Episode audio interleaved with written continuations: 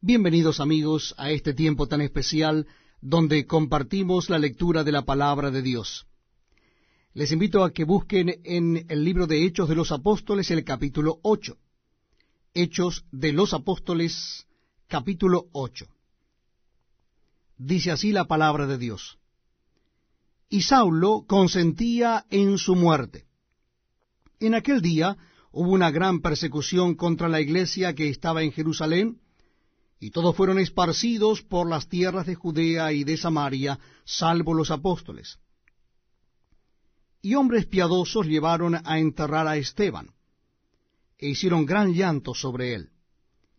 Y Saulo asolaba la iglesia, y entrando casa por casa arrastraba a hombres y a mujeres, y los entregaba en la cárcel.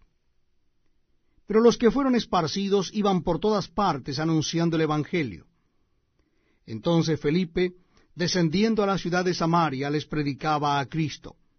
Y la gente, unánime, escuchaba atentamente las cosas que decía Felipe, oyendo y viendo las señales que hacía.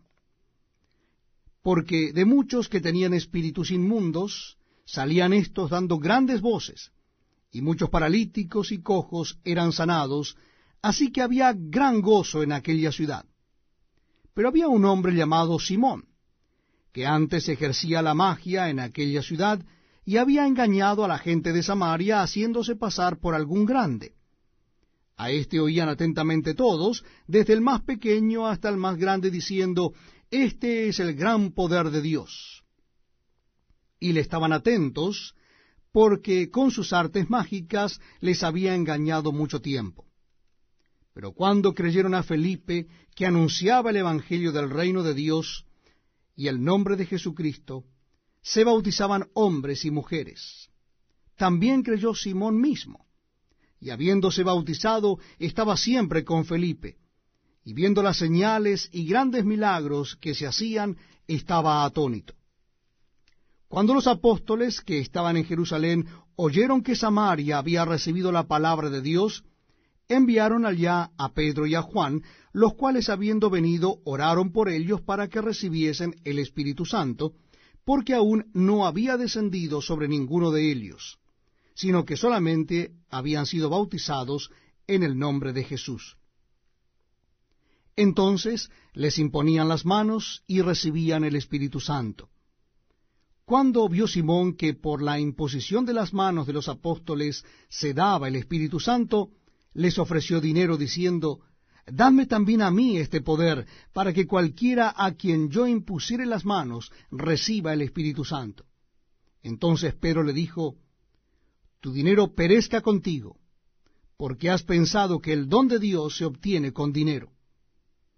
No tienes tu parte ni suerte en este asunto, porque tu corazón no es recto delante de Dios. Arrepiéntete, pues, de esta tu maldad y ruega a Dios, si quizá te sea perdonado el pensamiento de tu corazón, porque en hiel de amargura y en prisión de maldad veo que estás. Respondiendo entonces Simón, dijo, Rogad vosotros por mí al Señor, para que nada de esto que habéis dicho venga sobre mí. Y ellos, habiendo testificado y hablado la palabra de Dios, se volvieron a Jerusalén, y en muchas poblaciones de los samaritanos anunciaron el Evangelio. Un ángel del Señor habló a Felipe diciendo, Levántate y ve hacia el sur, por el camino que desciende de Jerusalén a Gaza, el cual es desierto. Entonces él se levantó y fue, y sucedió que un etíope eunuco, funcionario de Candace, reina de los etíopes, el cual estaba sobre todos sus tesoros, y había venido a Jerusalén para adorar, volvía sentado en su carro y leyendo al profeta Isaías. Y el Espíritu dijo a Felipe, Acércate y júntate a ese carro. Acudiendo Felipe, le oyó que leía al profeta Isaías y dijo, Pero ¿entiendes lo que lees? Él dijo, ¿Y cómo podré si alguno no me enseñare? Y rogó a Felipe que subiese y se sentara con él. El pasaje de la escritura que leía era este. Como oveja a la muerte fue llevado, y como cordero mudo delante del que lo trasquila, así no abrió su boca. En su humillación no se le hizo justicia, mas su generación, ¿quién la contará? Porque fue quitada de la tierra su vida. Respondiendo el eunuco dijo a Felipe, Te ruego que me digas, ¿de quién dice el profeta esto? ¿De sí mismo o de algún otro? Entonces Felipe, abriendo su boca y comenzando desde esta escritura, le anunció el Evangelio de Jesús. Y yendo por el camino llegaron a cierta agua y dijo el eunuco, Aquí hay agua, ¿qué impide que yo sea bautizado? Felipe dijo, Si crees de todo corazón, bien puedes. Y respondiendo dijo, Creo que Jesucristo es el Hijo de Dios. Y mandó parar el carro, y descendieron ambos al agua, Felipe y el eunuco, y le bautizó. Cuando subieron del agua, el Espíritu del Señor arrebató a Felipe, y el eunuco no le vio más, y siguió gozoso su camino. Pero Felipe se encontró en Azoto, y pasando, anunciaba el Evangelio en todas las ciudades, hasta que llegó a Cesarea. Bienvenidos amigos a este tiempo tan especial donde compartimos la lectura de la palabra de Dios. En esta oportunidad lo estaremos haciendo en el libro de Hechos de los Apóstoles. Será en el capítulo nueve. Hechos de los Apóstoles, capítulo nueve. Dice así la palabra de Dios. Saulo respirando aún amenazas y muerte contra los discípulos del Señor, vino al sumo sacerdote y le pidió cartas para las sinagogas de Damasco, a fin de que si hallase algunos hombres o mujeres de este camino, los trajese presos a Jerusalén. Mas yendo por el camino, aconteció que al llegar cerca de Damasco, repentinamente le rodeó un resplandor de luz del cielo y cayendo en tierra, oyó una voz que le decía, Saulo, Saulo, ¿por qué me persigues? Él dijo, ¿quién eres, Señor? Y le dijo, yo soy Jesús, a quien tú persigues. Dura cosa te es dar coces contra el aguijón. Él, temblando y temeroso, dijo, Señor, ¿qué quieres que yo haga? Y el Señor le dijo, Levántate, y entra en la ciudad y se te dirá lo que debes hacer. Y los hombres que iban con Saulo se pararon atónitos, oyendo a la verdad la voz, mas sin ver a nadie. Entonces Saulo se levantó de tierra, y abriendo los ojos, no veía a nadie, así que llevándole por la mano le metieron en Damasco, donde estuvo tres días sin ver, y no comió ni bebió. Había entonces en Damasco un discípulo llamado Ananías, a quien el Señor dijo en visión, Ananías. Y él respondió, heme aquí, Señor. Y el Señor le dijo, levántate, y ve a la calle que se llama derecha, y busca en casa de Judas a uno llamado Saulo de Tarso, porque he aquí él ora, y ha visto en visión a un varón llamado Ananías, que entra y le pone las manos encima para que recobre la vista. Entonces Ananías respondió, Señor, he oído de muchos acerca de este hombre, cuántos males ha hecho a tus santos en Jerusalén, y aún aquí tiene autoridad de los principales sacerdotes para prender a todos los que invocan tu nombre. El Señor le dijo, Ve, porque instrumento escogido me es este, para llevar mi nombre en presencia de los gentiles, y de reyes, y de los hijos de Israel. Porque yo le mostraré cuánto le es necesario padecer por mi nombre.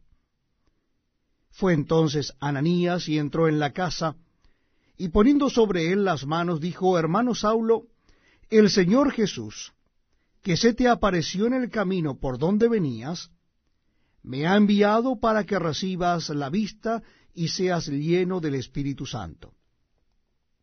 Y al momento le cayeron de los ojos como escamas, y recibió al instante la vista. Y levantándose fue bautizado. Y habiendo tomado alimento, recobró fuerzas, y estuvo Saulo por algunos días con los discípulos que estaban en Damasco. Enseguida predicaba a Cristo en las sinagogas, diciendo que éste era el Hijo de Dios. Y todos los que le oían estaban atónitos y decían, ¿no es este el que asolaba en Jerusalén a los que invocaban este nombre, y a eso vino acá para llevarlos presos ante los principales sacerdotes? Pero Saulo mucho más se esforzaba y confundía a los judíos que moraban en Damasco, demostrando que Jesús era el Cristo. Pasados muchos días, los judíos resolvieron en consejo matarle, pero sus acechanzas llegaron a conocimiento de Saulo, y ellos guardaban las puertas de día y de noche para matarle. Entonces los discípulos tomándole de noche le bajaron por el muro, descolgándole en una canasta.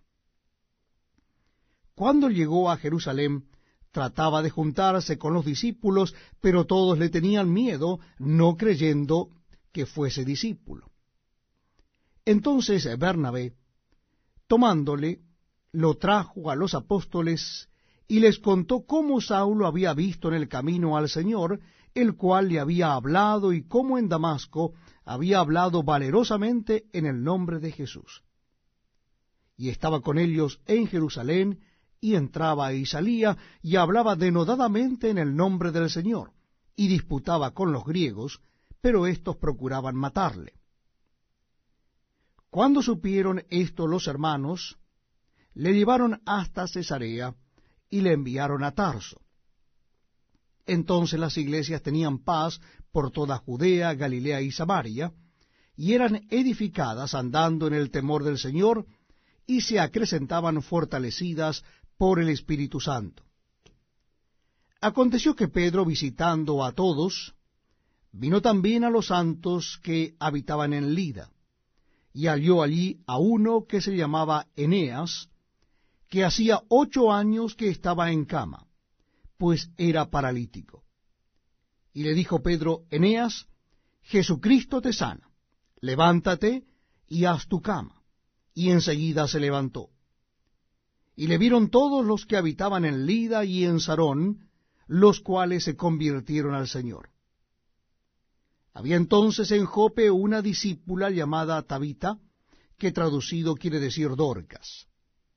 Esta abundaba en buenas obras y en limosnas que hacía. Y aconteció que en aquellos días enfermó y murió. Después de lavada, la pusieron en una sala. Y como Lida estaba cerca de Jope, los discípulos, oyendo que Pedro estaba allí, le enviaron dos hombres a rogarle, no tardes en venir a nosotros.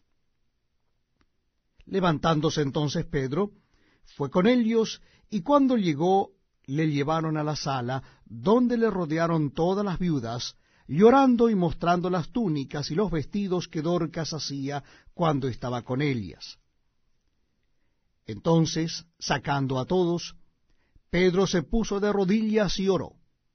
Y volviéndose al cuerpo dijo, Tabita, levántate. Y ella abrió los ojos y al ver a Pedro se incorporó. Y él, dándole la mano, la levantó. Entonces, llamando a los santos y a las viudas, la presentó viva. Esto fue notorio en toda Jope, y muchos creyeron en el Señor. Y aconteció que se quedó muchos días en Jope, en casa de un cierto Simón, curtidor.